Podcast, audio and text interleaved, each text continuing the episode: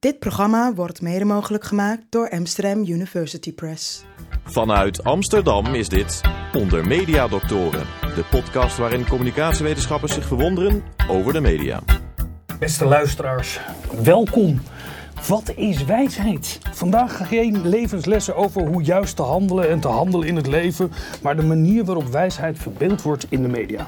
Aan wie of wat wordt wijsheid toegeschreven en wat zijn de verschillende soorten van wijsheid?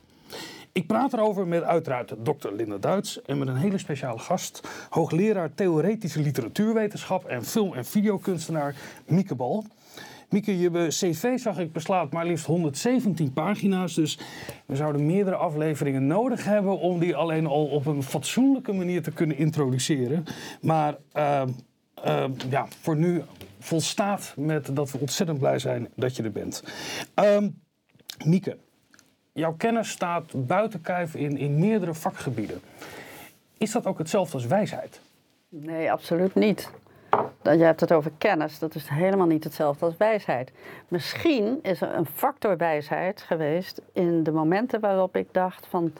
ja, dit is nou leuk wat ik hier heb uitgezocht, maar hoe ver gaat dat? En dan kijk ik om de hoek in een ander vakgebied en dan moet ofwel het gaat ook, of ik moet het bijstellen, dan ga ik weer terug enzovoort. Misschien dat er daar een factor wijsheid zit, namelijk dat twijfelen en nadenken. Maar kennis is op zich geen wijsheid. En begrijp ik dan wat je zegt dat eigenlijk het, het je kunnen corrigeren door nieuwe kennis op te doen, dat daarin wijsheid besloten ligt? Nou, ik zou zeggen twijfelen. Dat, dat is wijsheid. En dat uh, uh, vind ik een heel belangrijk uh, aspect. Uitgebreid ja. over hebben. Linda, wat, wat ja. is wijsheid? Ik, ik vind dat heel erg moeilijk. En ik, had, ik heb vandaag een column geschreven over um, ja, de uh, wetenschapsmars uh, die onlangs waren. En uh, dat het publiek twijfelt aan de aard. En toen zat ik heel erg na te denken over hoe we tot kennis komen. En hoe we dat kunnen overbrengen. Maar ik durf daar niet... ik vind het wel lastig om te bedenken wat kennis is. En een benadering van waarheid of zo. Laat staan wat wijsheid dan is. En daarom ben ik ook wel benieuwd wat we daar vandaag over gaan bespreken. En als je um, um, de verbeelding zoals we in de film van Mieke hebben gezien, als je dat afzet eigenlijk over de verbeelding van, van wat wijsheid is in de populaire cultuur. Ik denk dat daar een groot verschil tussen zit. Als je kijkt naar hoe dat in populaire cultuur wordt neergezet, um, dan is er vaak geen ruimte voor een handeling die dat, die, die, die dat uh, kan overbrengen.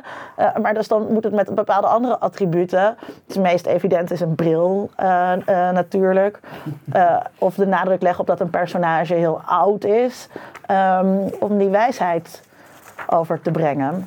Om, daar, en, en, want dat zijn dan codes die we associëren met iets dat we als, als wijs ervaren.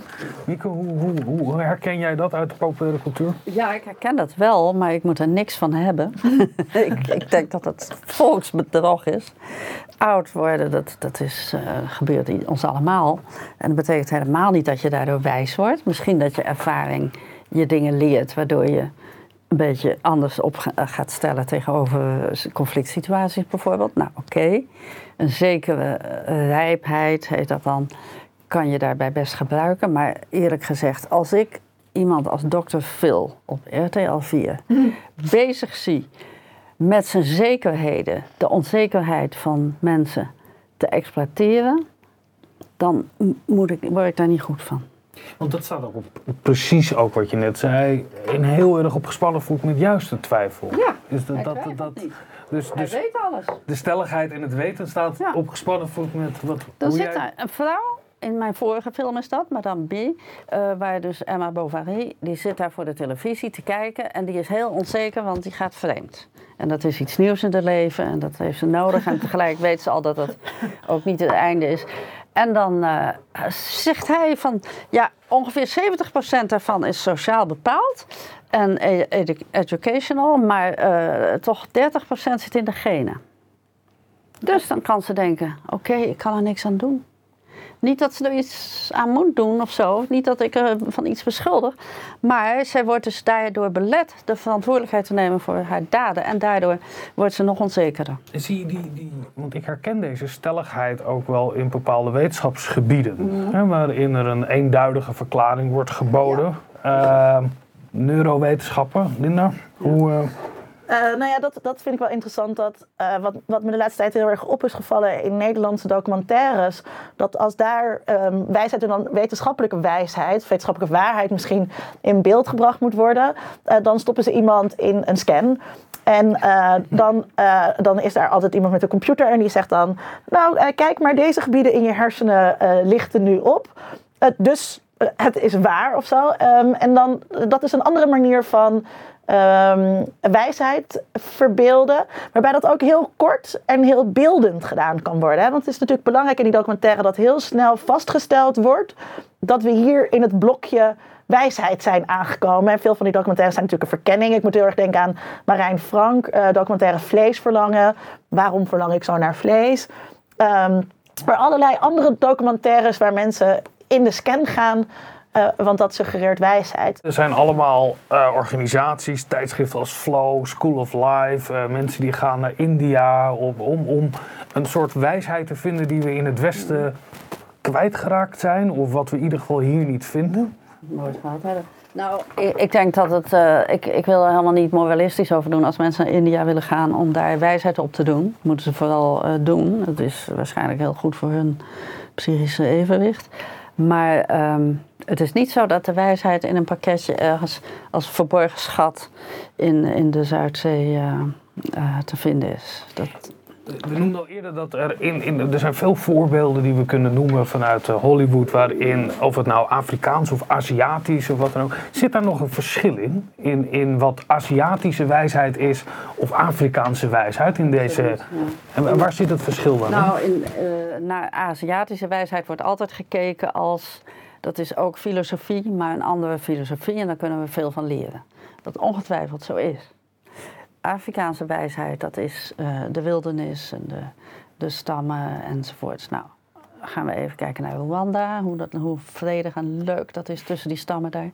Eh, ik, ik idealiseer Afrika niet. Ik denk dat Afrika heel erg slecht behandeld is door de rijke landen. En dat het dus geen wonder is dat het daar niet zo goed gaat. Maar om te zeggen, we gaan naar Afrika voor de wijsheid.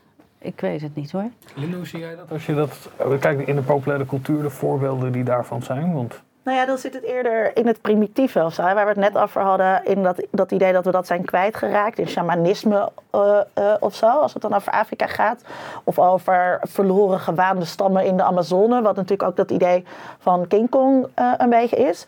En wat me inderdaad opvalt als het over Oosterse eh, eh, religie gaat, dan heb je of inderdaad het kind, hè, dus de soort de jonge Dalai Lama, eh, die dan al uit zichzelf een bepaalde wa- wijsheid heeft, of de oude man. Ehm, volgens mij heb ik nog nooit een Oosterse vrouw verbeeld gezien als een, als een teken van, van ehm, wijsheid. Tuurlijk niet. Vrouwenwijs? Ja. En moeder Afrika dan? Als, als, als, als iconisch beeld? Dat is Dat- geen dat is geen- wijsheid. Nee, wat is dat? Dat is een moeder, maar geen wijsheid. Dat, dat dicht bij de natuur, is dat het? Een, Ja, een, een- dat is natuurlijk toch ook weer het in het doosje stoppen van primitivisme. ja. En, eh, en dat, dat zijn natuurlijk niet echt de interlocutors, de, de gesprekspartners waarmee je gaat filosoferen. Ja. En dat is nog even over dat Ja. Oosterse. Want ehm, wat, wat ik wel interessant vind toen ik aan het nadenken was voor deze uitzending, dat ehm, vroeger dacht wijsheid bij de kerk. En, en de kerk was wijs en de dominee. En, en dan had je op, opeenvolgende eh, eh, een hiërarchie van autoriteiten die steeds wijzer waren. En die, hoe, hoe dichter bij God, hoe wijzer. Eh, en nu zijn we niet meer gelovig. En heeft de wetenschap zeg maar, die rol van wijsheid ingenomen. Maar ik denk dat in dat idee van Oosterse wijsheid, dat daar een soort brug in wordt gemaakt. Omdat je zegt, Oosterse wijsheid, dat is filosofie. Het is zowel religie als filosofie. Dus dan kan je daar een soort brug eh in slaan. Dus dan kan het zowel op basis van het denken als op basis van eh, het goddelijke. Ja, het boeddhisme is geen religie. En eh, de, een heleboel kanten van die religies, ook de hindoeïstische religies, dat is dan religie, maar daar zit ook een heleboel filosofie. Dat zijn gewoon hele lange filosofische tradities die we eigenlijk nooit goed bestudeerd hebben, of de meeste van ons.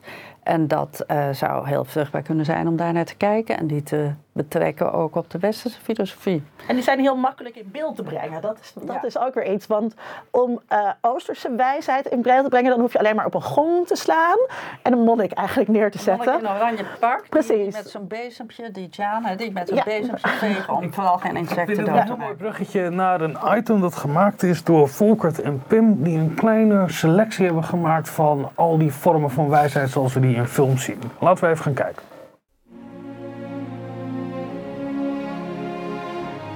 Films kunnen de kracht hebben om wijsheden en belangrijke levenslessen over te brengen. In zijn boek The Writer's Journey beschrijft Christopher Vogler zijn theorie dat binnen verhalen er een onderscheid gemaakt worden uit acht verschillende archetypes. Een van de archetypes die Vogler beschrijft is de mentor. Dit is het personage dat wijsheden en belangrijke levenslessen vertelt aan het hoofdpersonage. De relatie tussen de zogenaamde leerling en een mentor is een van de meest voorkomende thema's binnen verhalen. Veel films en series gebruiken dan ook dit archetype om de toeschouwer het verhaal beter te laten begrijpen. Een helder voorbeeld van een leerling-mentor-relatie zien we in de film Star Wars: Empire Strikes Back, waar Yoda Luke Skywalker leert over het gebruiken van de Force.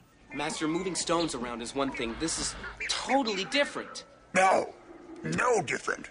Only different in your mind.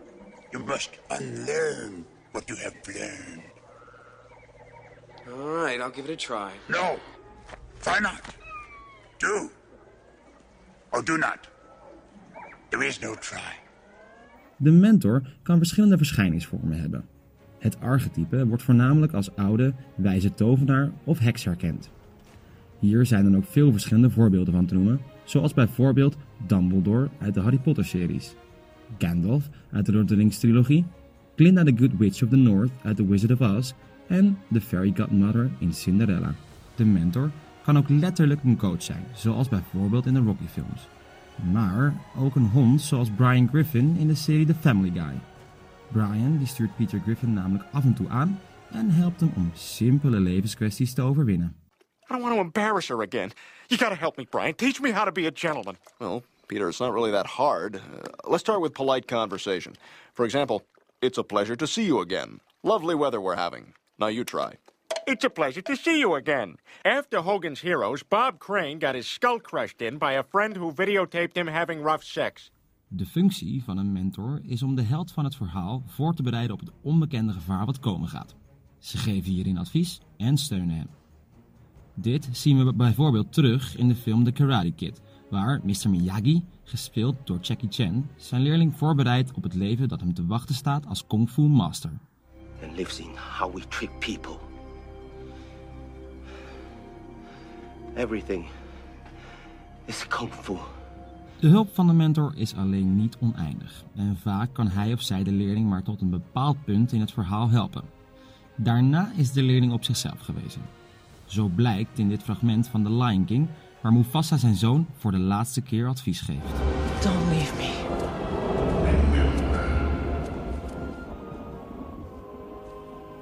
Heb jij dus na het kijken van een film of serie het gevoel dat je iets wijzer bent geworden? Dan heb je dat voornamelijk te danken aan de wijze mentor, die niet alleen het hoofdpersonage, maar blijkbaar ook jou een wijze les heeft geleerd.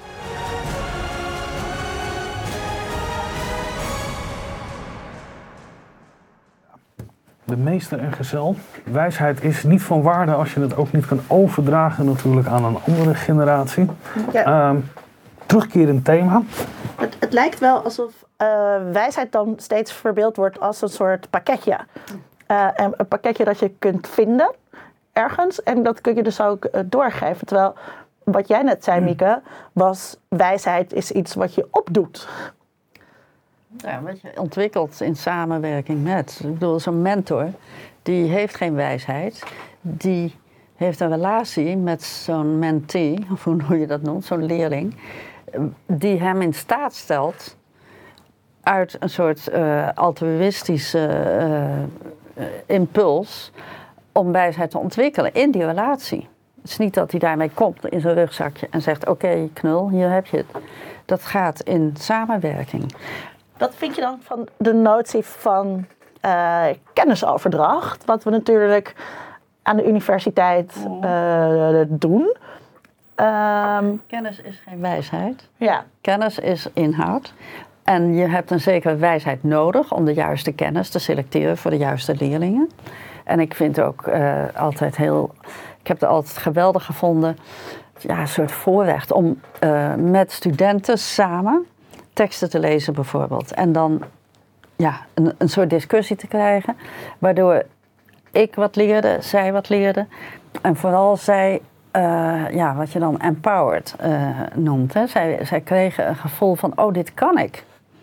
Terwijl als je als docent een briljant verhaal gaat staan houden over die tekst en allemaal dingen gaat zeggen die zij niet gezien hebben, nou, dan zullen ze dat heel spannend vinden, maar ze gaan naar huis met het gevoel van, ja, dat, dat is die juf knap, maar dat kan ik niet. Ja. En ik vind dus dat wijsheid in onderwijs is dat je uh, dat evenwicht weet te vinden. Elke aflevering hebben we ook uh, uh, iemand uit de praktijk. Maar wat is dat nou eigenlijk, hè? de praktijk van wijsheid? We hebben gesproken met filosoof, publicist, journalist Koen Simon. En vroegen hem over de verbeelding van filosofische wijsheid in de media.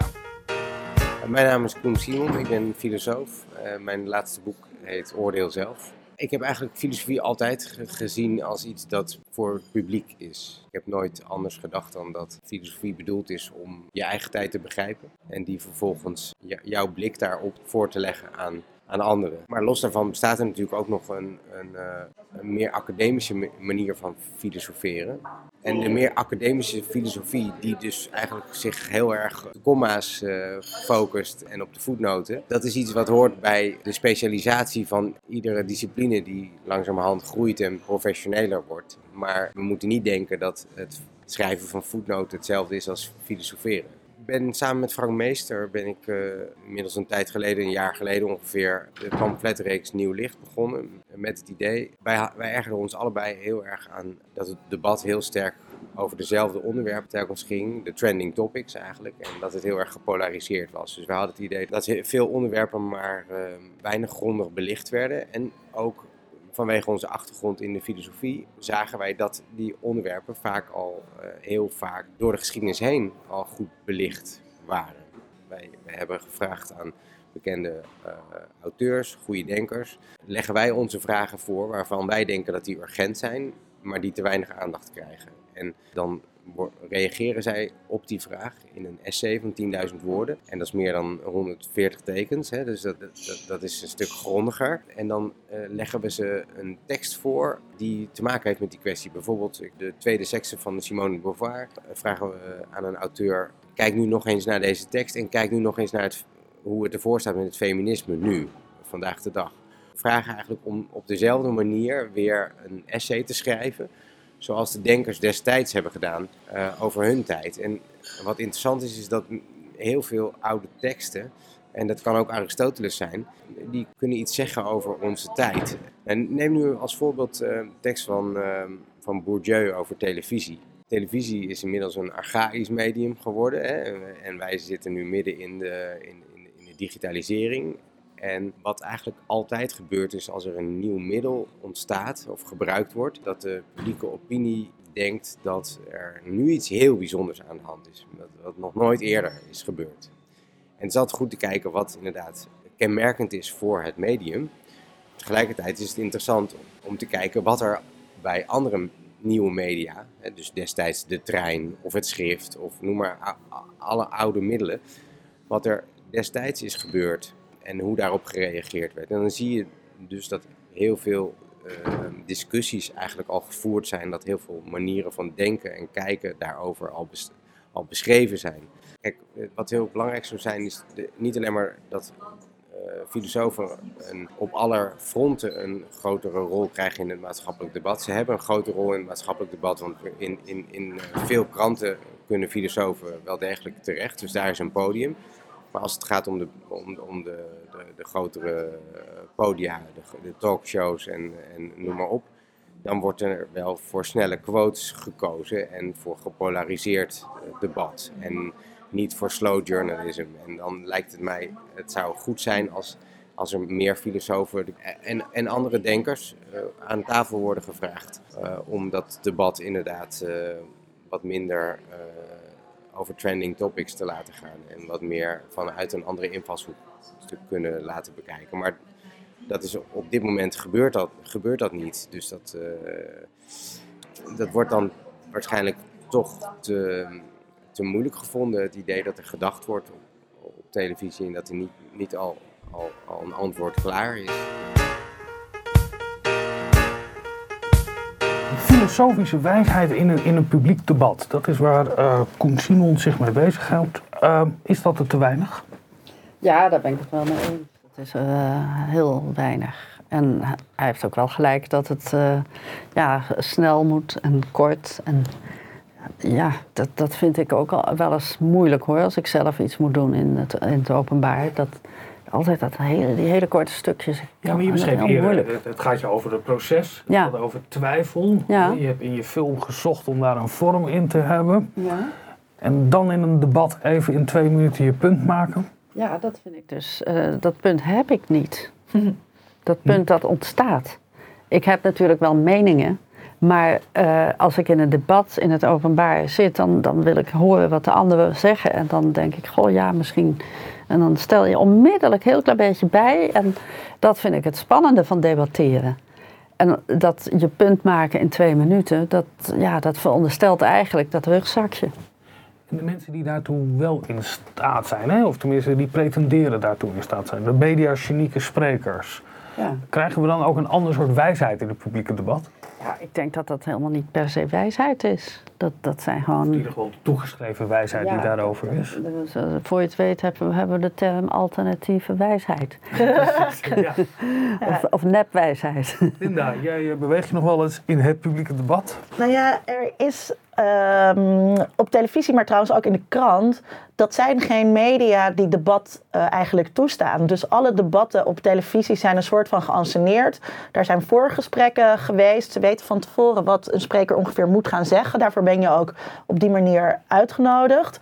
Uh, politieke debatten zijn eigenlijk wat dat betreft nog erger.